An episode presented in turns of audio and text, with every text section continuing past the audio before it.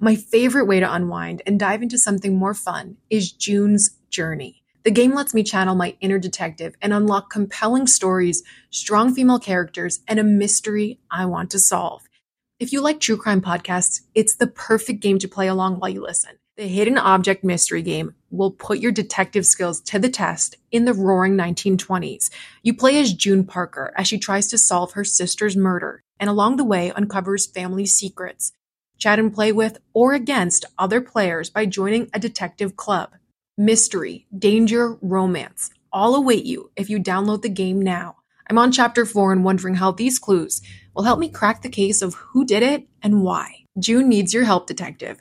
Download June's Journey for free today on iOS and Android. If you love Snapped Women Who Murder, you're going to love listening to true crime or mystery titles on Audible. The audio title I'm diving into again is one of my favorites to revisit Mindhunter by John Douglas and Mark Olshaker. Even if you think you know the details of the cases, former FBI unit chief John Douglas took on from documentaries or the scripted show, the audio title goes above and beyond in bringing you along with him in his career, trying to catch serial killers and serial perpetrators. He used psychological profiling to dive into the minds of notorious criminals. The title includes his hunt for a killer in Alaska, the Green River Killer, and so much more. As an Audible member, you can choose one title a month to keep from their entire catalog.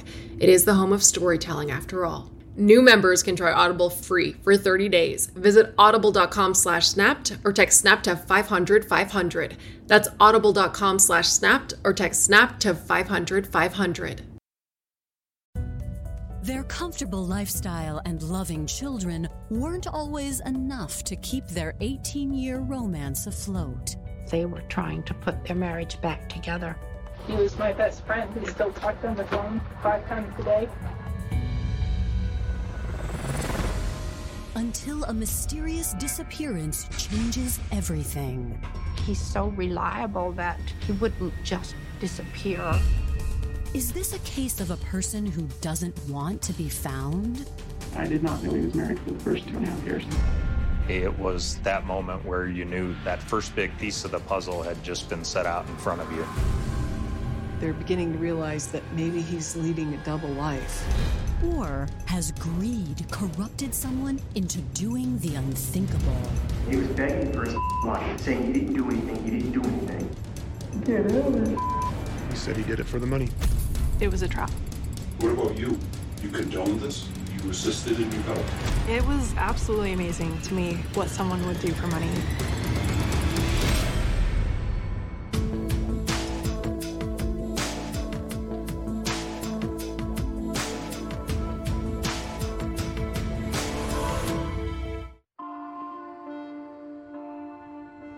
July 11th, 2008, Salida, Colorado. It's about 3 p.m. on a quiet summer afternoon when officers at the Salida Police Department receive a worried call from 40 year old mother, Kristen Durgen. On the night of July 10th, her estranged husband, Jim Durgen, had rented a hotel room in Cañon City to stay. On the morning of July 11th, he was supposed to drive out to Salida to go pick up his children, but he never arrived. Kristen says as night fell with no sign of Jim, she and her children grew increasingly worried. Kristen called me and said, Have you seen Jimmy? I said, No. I said, He's gone and we can't find him. She didn't sound pretty frantic. My dad called me and told me he was missing.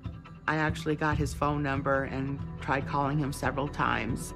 Jim's sister called me and said Jim is missing. She said he didn't show to pick up the kids. That's unusual. I was puzzled but worried.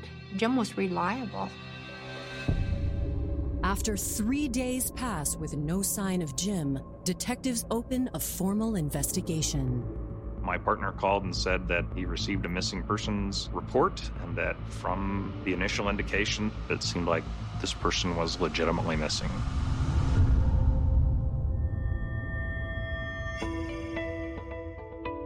James Durgen, known as Jim to friends, was born on December 19, 1970, in Phoenix, Arizona. Jim was a good kid. He enjoyed going hunting with me. I had a little boat and he enjoyed fishing, and uh, we've had a lot of fun experiences. He was fun loving, uh, great to be around, never saw him angry. He was always very helpful. In 1988, Jim graduated high school and went to college. But after a few months, he realized that four more years of school wasn't for him. I said, You are going to get a job. And so I introduced him to a guy there in Northern Telecom, and uh, I said, Now it's up to you. James would travel anywhere they were installing new telecommunications equipment, wiring, things like that. He would do a lot of traveling. He traveled like all over the western side of the U.S. Then, in 1990, after returning home to Phoenix for the weekend, Jim was set up on a blind date with 22 year old Kristen Tragedy. She was just so put together and dressed really nicely, and she was real soft spoken, and she could really connect to people, and she was just a real sweet girl. Kristen was the daughter of a multimillionaire. Her father was an inventor. My understanding is that Kristen grew up in the lap of luxury. She could have whatever she wanted. So when Kristen met Jim, she knew she would eventually have him too. July of 1992. They got married in Las Vegas and a little chapel, and it was just a bunch of family and friends. They were cute together, you know. They always seemed to be happy. This time, Jim and Kristen would like you both to join your right hands, like in a handshake, to signify that you're coming together as equals.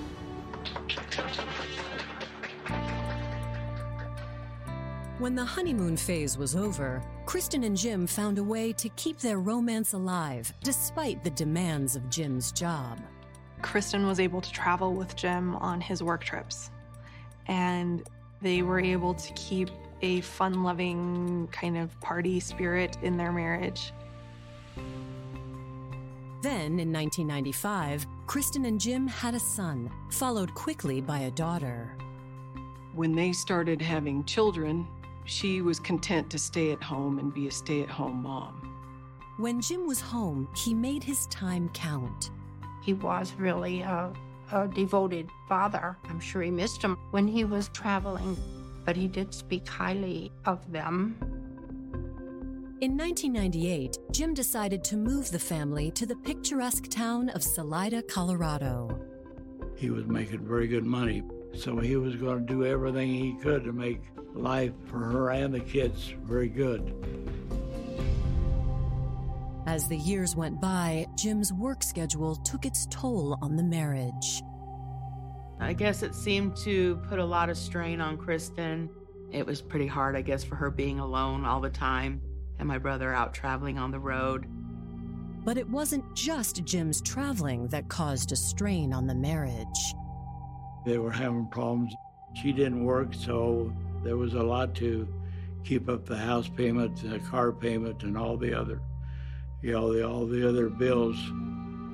Even though Jim worked hard to provide money for his family's needs, Kristen would often spend it only on herself. He says I would leave money to pay the bills, and the bills were not being paid. And so I would come home and have to make up money to pay the bills, and I just don't have it. In the spring of 2008, after years of fighting over money and his time spent away, Jim moved to Wyoming and the couple finalized the terms of their divorce. Well, he agreed that he was going to give her the house and he was going to give her like $1,200 a month. He was going to pay off the cars and he was going to give her half of his retirement. Kristen also maintained primary custody of their 14 and 10 year old children. I believe it was going fairly amicable. Jim would travel back from his business trips to see the children. It seemed as if Jim was involved in the children's lives as much as he could be. To prepare for her new life as a single mother, Kristen took a job at a local restaurant. I had hired her to work as a server, and we became friends after that. Kristen was always smiling and happy, and she did a great job. Although Jim and Kristen had established their new lives apart, the spark between them hadn't died. Not long after he filed for divorce, they rekindled their relationship. They thought they could probably patch up their marriage. He told me the week before he was reporting missing, he loved her and he was doing everything he could to keep it together. But on July 14th, 2008, Kristen and Jim's reconciliation is put in danger when Jim is classified as a missing person. After I was given the assignment to look into Jim's disappearance, the first thing that I did was drive to the hotel Jim had checked into. There is no sign of Jim's car in the parking lot. But according to the clerk from the front desk, Jim didn't sound like a man planning to disappear. The clerk that helped me out actually told me that Jim had inquired about the swimming pool because he was bringing his children back. They gave me a key to the room. I checked the room. And that's when they find out that mm, something's not right. The room itself was absolutely undisturbed. It appeared that he walked in, set his stuff down, and turned around and walked out. Nothing was sat on, nothing was moved, everything was in place. It's like he's just vanished.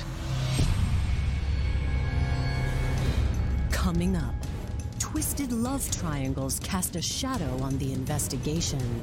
She couldn't stay away from him. She was in a new relationship, two decades younger than her. Both members of that marriage were in extramarital affairs. I expected him to date, but it seems that it had been going on longer than that.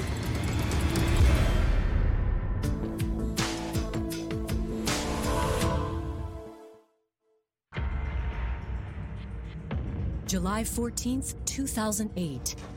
Investigators in Salida, Colorado have just discovered the deserted hotel room of 37 year old missing father, Jim Durgen. He checked in, but he didn't stay in the room. He hadn't slept in the bed. This man, as far as we could tell, had vanished off the face of the planet. We took Jim's driver's license photo that we obtained from the state and a stock photograph of what his car should have looked like and started passing out missing persons flyers. Next, detectives pay a visit to the person who reported Jim missing three days earlier his recently estranged wife, 40 year old Kristen Durgen. She reiterated that he was supposed to pick up the, the children and take them back with him for the weekend. Like I told the other officers, if he was more than 15 minutes late anywhere, he would always call. That was kind of his thing. Kristen initially said that uh, she had taken a couple of trips uh, towards Canyon in an effort to look for Jim. She started to suggest that maybe he had been fishing, and uh, she was checking along the Arkansas River where he may have gone fishing. According to Kristen Durgen, Jim was an avid fisherman and an outdoorsman. So it wouldn't have been unusual for him to be out fishing, out shooting. Though they can't rule out the possibility that Jim has had an accident, detectives need to know if something in his personal life could be responsible for his disappearance. She mentions to police that Jim has filed for a divorce, but they were working on reconciling. And she mentions to them that they had this intimate weekend over Mother's Day. He was my best friend. We still talked on the phone five times a day. And we were still very close. According to Kristen, though the two were on the path to reconciliation, there was something holding them back. They found out that he had a girlfriend.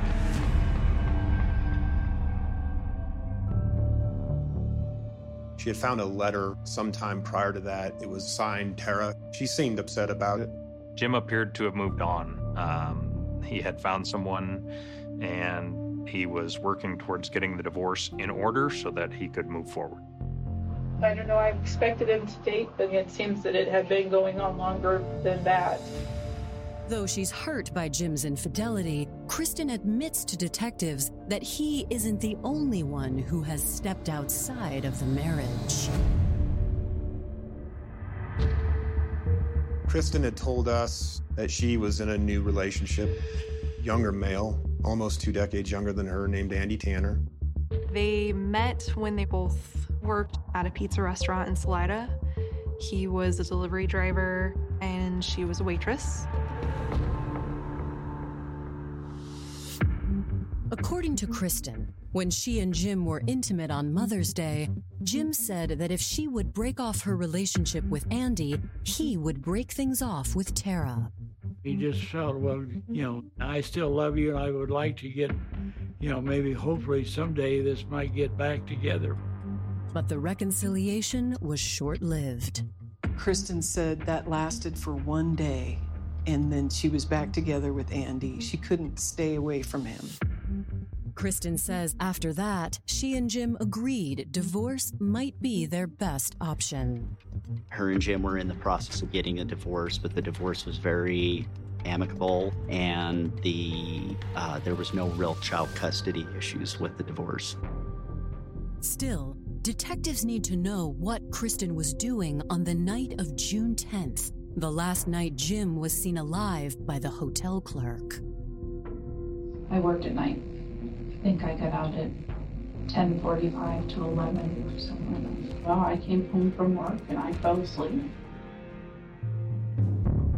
After speaking to Kristen, detectives know who they need to question next Jim's alleged mistress, Tara. We wanted to find out where she was. I mean, if she had an alibi, if it was a solid alibi, what involvement, if she had any, in, in the situation would have been. But before they track her down, detectives bring in Kristen's boyfriend, Andy Tanner, for questioning. I engaged him in a conversation about what he knew about Jim Durgen's disappearance. I asked him if if he had any problem with Jim Durgen or if Jim Durgen had any problem with anybody else. Um, you know, I I really don't know. You know, he's a real stand-up guy. He as well said that Jim was well liked and that he and Jim, uh, despite the situation, had never had any sort of a cross encounter. I mean, he talked to me only twice, so I mean, he's non-confrontational. I mean, there would be no reason for somebody to hurt him. Like Kristen, Andy also has an alibi for the night of June 10th. When we talked to Mr. Tanner, he explained that his shift would have ended around the same time. He as well went home. After speaking to Kristen and Andy, detectives request timesheets from their employers. When we check out Andy Tanner and Kristen Durgen's alibis as far as the night that we believe Jim went missing, everything seems to be in order that Andy Tanner was at work and Kristen Durgen had been at work. With Kristen and Andy's alibis confirmed, detectives decide to take a drive down Highway 50, which parallels the Arkansas River, in an attempt to locate Jim Durgen. He was an avid fisherman. We didn't know if he stopped and decided to do a little fishing and ended up falling into the river. We paid particular attention uh, to those areas where someone might go fishing.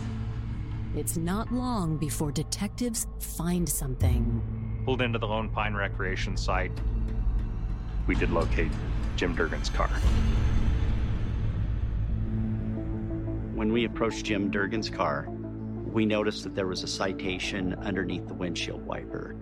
The ticket was written for July 11th, which was also the same day that Kristen Durgen had reported Jim Durgen missing. Otherwise, the car appears to be untouched.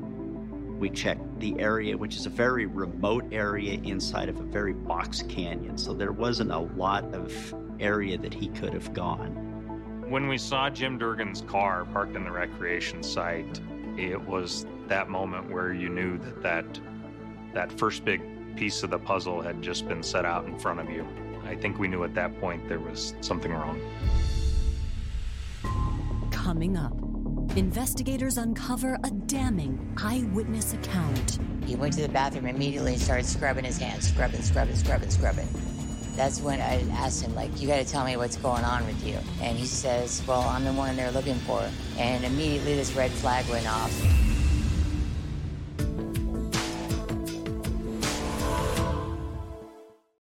As a SNAP listener, you know the world can be a dangerous and unpredictable place. With every case I learn about, I'm reminded how much I want to prioritize my vigilance and preparation. That's why I use and recommend SimpliSafe Home Security. My cameras have alerted me about trespassers and even given me a sense of security knowing my home is safe even when I'm not there.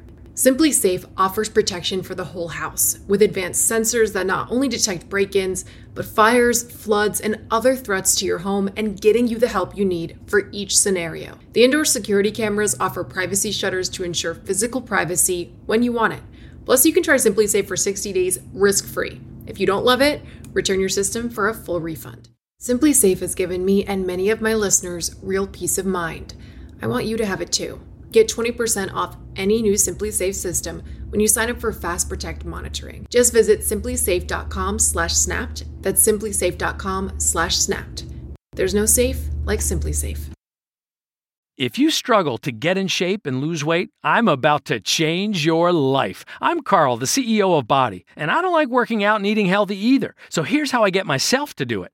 I make myself own the morning. And by the morning, I mean the first hour or so of every day. It's not family time. It's not for scrolling social media. It's for my results and for my health. And man, does it work. Every day, I get out of bed, drink a health shake, and then I go crush a workout on the Bodi app and just follow along day by day. Before most people are even out of bed, I'm done for the day. So here's my special introductory offer to you. If you go to bodi.com to sign up, the next 5,000 new subscribers will get 72% off a full year of access to over 120 programs. Yeah, that's only 33 cents a day to start now and see how fast the pounds come off. And if they don't, you can get your money back, no questions asked. Just go to bodi.com to save 72% and get life changing results. That's B O D I.com. After finding missing person James Durgen's car off a remote riverside pull-off, detectives in Salida, Colorado have growing concerns for the beloved father's safety. We were pretty concerned at that moment in time we were not going to find Jim Durgen alive. While police still don't know what happened to Jim, they believe his alleged mistress, Tara, could help them. The DA at the time really wanted us uh, to check out Tara for additional information. However, on July 18th, one week after Jim's disappearance, detectives are taken aback when Tara walks into the Cañon City Police Department demanding answers of her own. She too was concerned that Jim had not contacted her. I still, I'm still holding hope that he's not.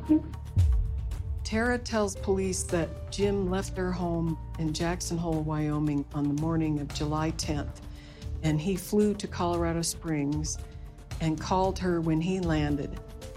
We learned speaking with Tara that Jim had already actually purchased his airline ticket back to the Jackson Hole, Wyoming, and was to return July 13th, and he never showed up. When detectives ask how much Tara knew about Jim's life in Salida, she admits he hadn't always been honest. During our conversations and interviews with Tara, we discovered that she initially met Jim in 2001 on an online dating site. We hit it off really well. I mean, just really good friends right away. They started dating more seriously. The one and only period where he did lie to me, I did not know he was married for the first two and a half years. After that, um, we broke out. Over the next few years, Tara says that she had tried to move on. But in early 2007, Jim called her up while on a work trip. January, he got pneumonia. I went down because I lived close by and helped him out, took care of him. She helped nurse him back to health. They rekindled their relationship, but she made it very clear that she wanted him to get a divorce. So in March of 2008, he started talking to Kristen about getting a divorce. He was ready to give up on his marriage and start a new relationship with Tara. Though, according to Tara, she'd grown frustrated with Jim's lingering connection to his ex wife. I said, it's it's ridiculous. You know, you guys are getting a divorce. Now they, you know, she needs to she needs to learn the boundaries. You're not her best friend. You're not her confidant.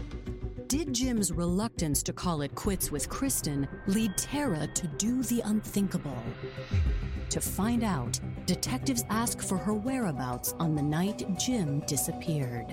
Tara was in Wyoming through the whole period. She was fairly quickly ruled out as a suspect. Then, five days later, detectives get a call that confirms their worst fears.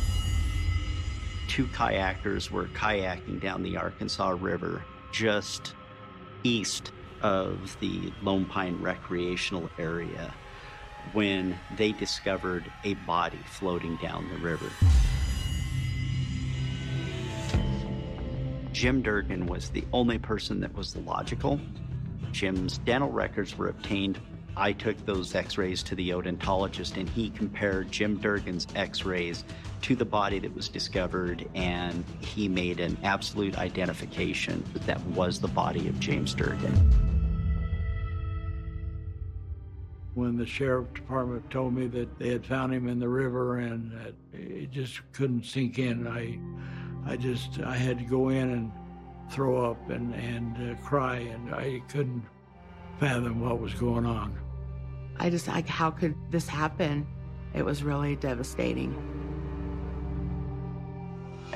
The question on everyone's mind is how had this healthy father of two died? Everyone's natural instinct is to assume drowning. Initially, x-rays were taken of the body and it was discovered that there was metallic projectiles in the skull of the body. The autopsy showed that Jim Durgen had been shot in the head three times. It was clear that he had been murdered. Investigators reach out to Jim's wife, Kristen. I told her that we had found Jim's car. She began to cry. And then I went on to tell her that we had also found Jim as well and that Jim was not alive. She began to cry again. Next, detectives break the news to Jim's girlfriend, Tara. I felt sorry for Tara because she lost a person that she described was her soulmate. When detectives ask Tara who might have wanted Jim dead, she doesn't hesitate. The first thing that she said to them was, You should look at Kristen's boyfriend, Andy Tanner. According to Tara, Andy's statement that his relationship with Jim was amicable couldn't be further from the truth. Tara knew that Andy and Jim had this sort of a volatile relationship where they definitely didn't respect each other and didn't get along. Could the tension between Jim and Andy have reached a breaking point? To find out, detectives speak with employees who were working with Andy on the evening of July 10th. One of those employees said that Andrew left for a period of time on the night of July 10th for between half an hour and an hour. He claimed that he was helping a friend with a car stereo and then giving a friend a ride and asked this woman to cover for him. But who was Andy supposedly helping? Looking through Andy's phone records for the days before and after Jim's disappearance, one number appears again and again. Through phone record analysis, we came up with a gentleman by the name of Brian Folsom. There was a lot of communication between Andy and Brian the night Jim went missing, as well as the following day when Jim was reported missing. When detectives pull Brian's record, they realize he's no stranger to crime. At the time of the of the murder, he was actually on parole with the state of Colorado for a strong armed robbery. Confident there is more to the story, on August 27, 2008, detectives obtain a search warrant for Brian's home. When they arrive, they find Brian and his girlfriend and bring them to the station for formal interviews. Marlena Wiesman was questioned, Brian Folsom's girlfriend, about the July 10th night, if Brian was around. Well, that night, Brian told me that he had to go help somebody with his car stereo. And immediately this red flag went off, you know, the BS flag. He was gone for about four hours, I'd say. It was a long time. And right when he got back, Brian, he came up the stairs and went to the bathroom immediately and started scrubbing his hands, scrubbing, scrubbing, scrubbing, scrubbing. At this point in the investigation, we felt we were on the right path. Fueled by Marlena's statements, detectives are ready to put the screws to Brian. But they won't have to work too hard. Be honest, this, this has been eating me up every day. Coming up, detectives discover a brutal crime driven by greed. It was absolutely amazing to me what someone would do for money. But just how deep does this conspiracy go? What about you? You condoned this? You assisted and you helped.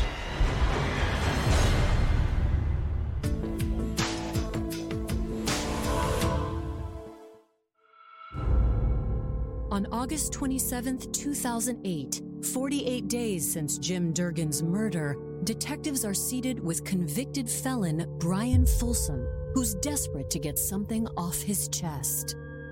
Yeah, the hell I thought of suicide every day, man. I might have died already on the inside. I don't know. I hope not.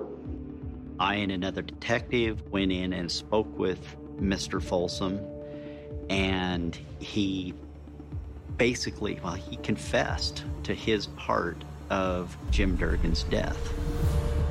It's a real bad situation, man. But I didn't see this guy get killed, and I didn't kill him, you know. According to Brian, it all began when he struck up a friendship with 22 year old Andy Tanner at the fast food restaurant they both worked at in Salida, Colorado. Brian says when Andy learned that he had done time in prison for strong armed robbery, he asked for his help. He says that this guy's been a very bad problem for a very long time. He says that this guy's done a lot of things to f- his life up. And he says that uh, he was going to kill him.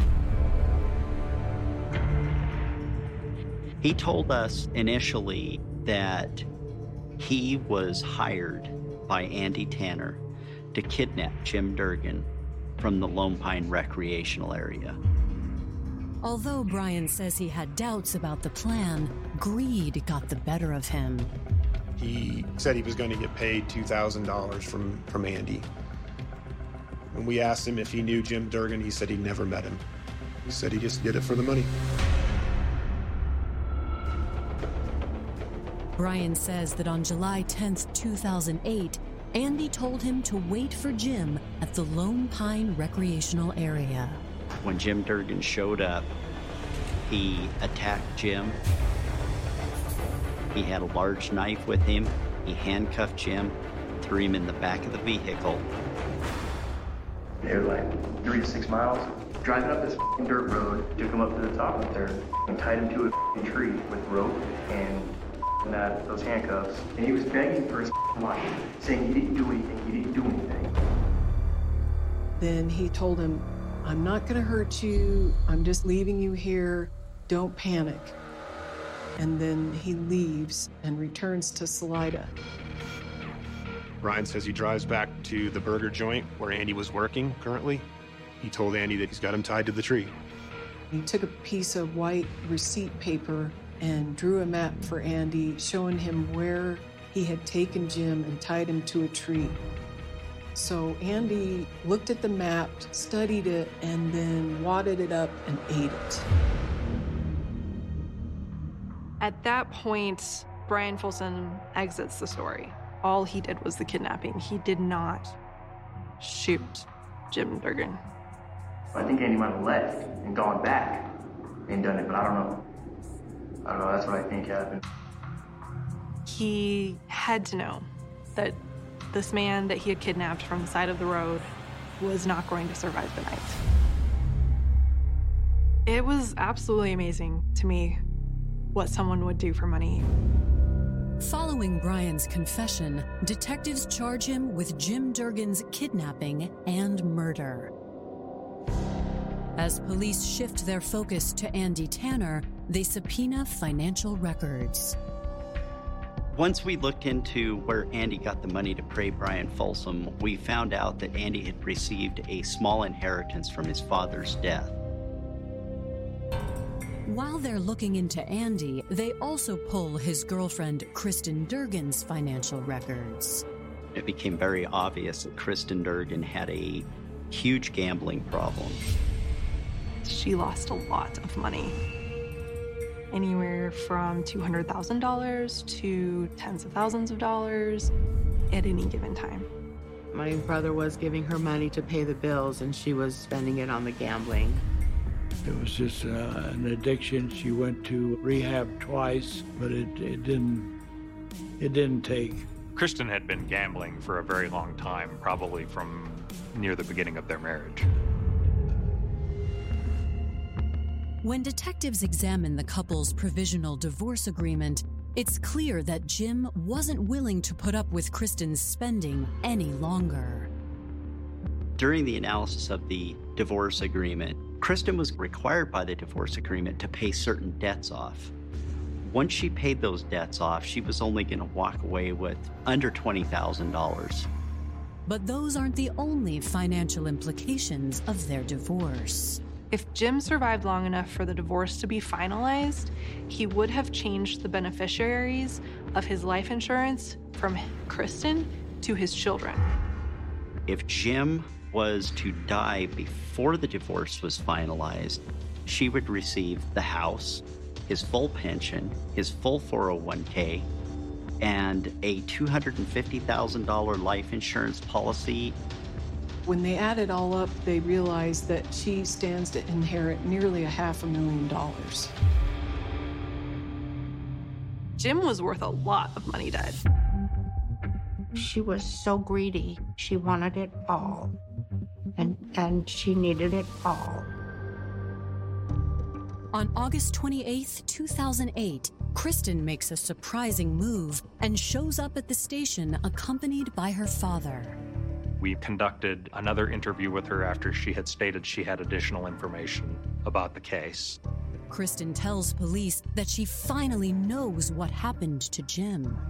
She told that detective that Andy had confessed to her that he actually was responsible for Jim Durgen's death. He had told her that he had shot Jim. When he said he was going to reconcile, I think Andy got really nervous didn't want that to happen.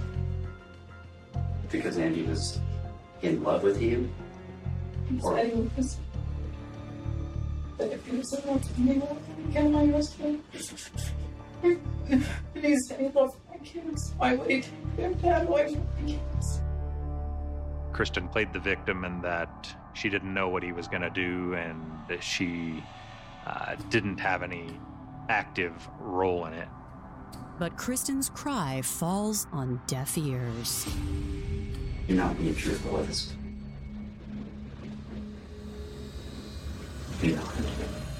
I confronted her with the fact that we were aware of what happened. And I started giving her facts that Brian Folsom had told us the night before. He was worth about $100,000 to you alive and $400,000 to you dead. I don't see it that way. Out in the hallway, Detective Lopez pulls Kristen's father aside and lays out their case. I let Kristen's father in on the facts that we had obtained.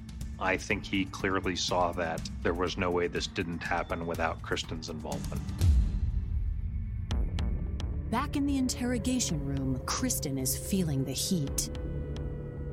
You have this opportunity to explain it to us. Why did this happen? Whose idea it was? Help yourself out. Could I help my dad? I don't see why not. When Kristen's father comes into the room, he doesn't come to his daughter's rescue. He was angry and he confronted Kristen and asked if the things that he was being told were true. What about you? You condoned this? You you assisted and you helped. Is this is this right?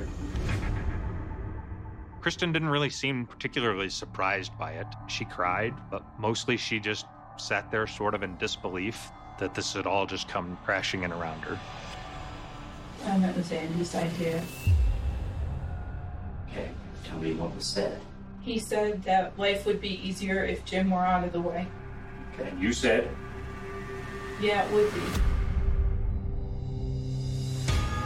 Coming up, details of Jim's final hours emerge.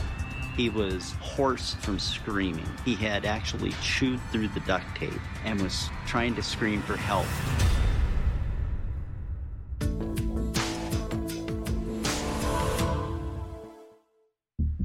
On August 28, 2008, under pressure from her father and police, 40 year old Kristen Durgen finally admits that she and her boyfriend, Andy Tanner, were involved in the kidnapping and shooting death of her husband, 37 year old Jim Durgen. He said that life would be easier if Jim were out of the way. Okay, you said I didn't say, please go kill my husband. I said, you're right, life would be easier. According to Kristen, she and Andy had been planning Jim's death for multiple days. She told them that her and Andy began plotting how they would go about killing Jim and that it was sort of a team effort. Kristen says that on July 10th, she and Andy agreed to go through with their plan. you made several phone calls. The last one where you truly spoke to him. When did you tell him? That, um, that my car broke down. Where And- did where did you say your car broke down at? It was the Lone Pine Recreation Area. Kristen never left Salida. Kristen's kids never left Salida. It was a trap. Kristen says that after she made the call around 8 p.m., she finished working her shift, drove home, and went to sleep. Around 6 the next morning, Andy finally came home. He just, he got into bed and he just said it's done. And what did that mean to you? And he killed Jim. According to her, Andy tells her later that he goes up, finds Jim tied to the tree. He was hoarse from screaming. He had actually chewed through the duct tape and was trying to scream for help. And that's when he said, you know, I'm gonna kill you. And is there anything you want to say to your kid? Kids or Chris? And uh, he told he told my kids that he wanted them to grow up and go to school and have jobs, and good things. And he told me I was that he was sorry. But he never said why, just said I'm sorry. And at that point, Andy Tanner, according to Kristen, shot Jim in the head. Andy tells Kristen that he covered him in plastic so he didn't spill any blood in the car. And he put him in the vehicle and he drives down to the river. Kristen's father appears horrified. Her father realized that she was actually responsible for Jim's death and that she was part of it. Her father became very upset at that point. Arrest her. Keep asking. On August 28, 2008, Kristen Durgen is charged with conspiracy, kidnapping, and the murder of her husband. I was just shocked. The weeks leading up to that, I think I was still in, in denial that she could possibly commit a murder. Hours later, detectives placed Andy Tanner under arrest. At the time we arrested Andy, Andy really didn't react either way. I don't think he said a word. Though Andy immediately requests a lawyer and never speaks with police, Kristen and Brian are more cooperative. Brian Folsom and Kristen Durgen struck a deal with the district attorney's office. Both of them were charged with second degree murder and second degree kidnapping in exchange for them testifying against Andy Tanner. Brian pled to 48 years to Department of Corrections with, I believe, a five year parole stip. Kristen pled to 54 years and five years parole. In August of 2009, Andy Tanner's trial begins, and Kristen takes the stand. She admits that money was the main motivation for the crime. Kristen and Andy committed the murder for for Jim's life insurance policy. That is some kind of greedy that you would kill a human being for money. She wants to have plenty of money to keep gambling, and this is her meal ticket. It's all about greed, it's all about money, it's all about her and not anyone else. On September 3rd, 2009, the jury finds Andy Tanner guilty and sentences him to life in prison. I was happy. I was glad justice was served. Still, no amount of justice can bring back Jim Durgen. I had told her how evil she was to take away a friend, a husband, and a son.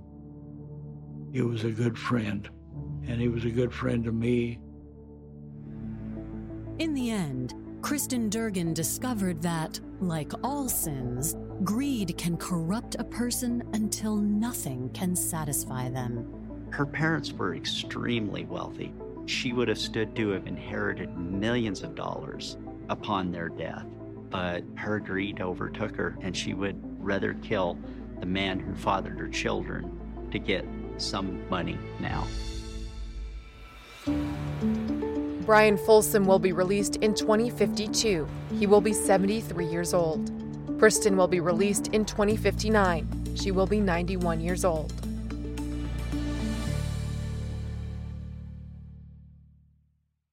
For more information on Snapped, go to oxygen.com.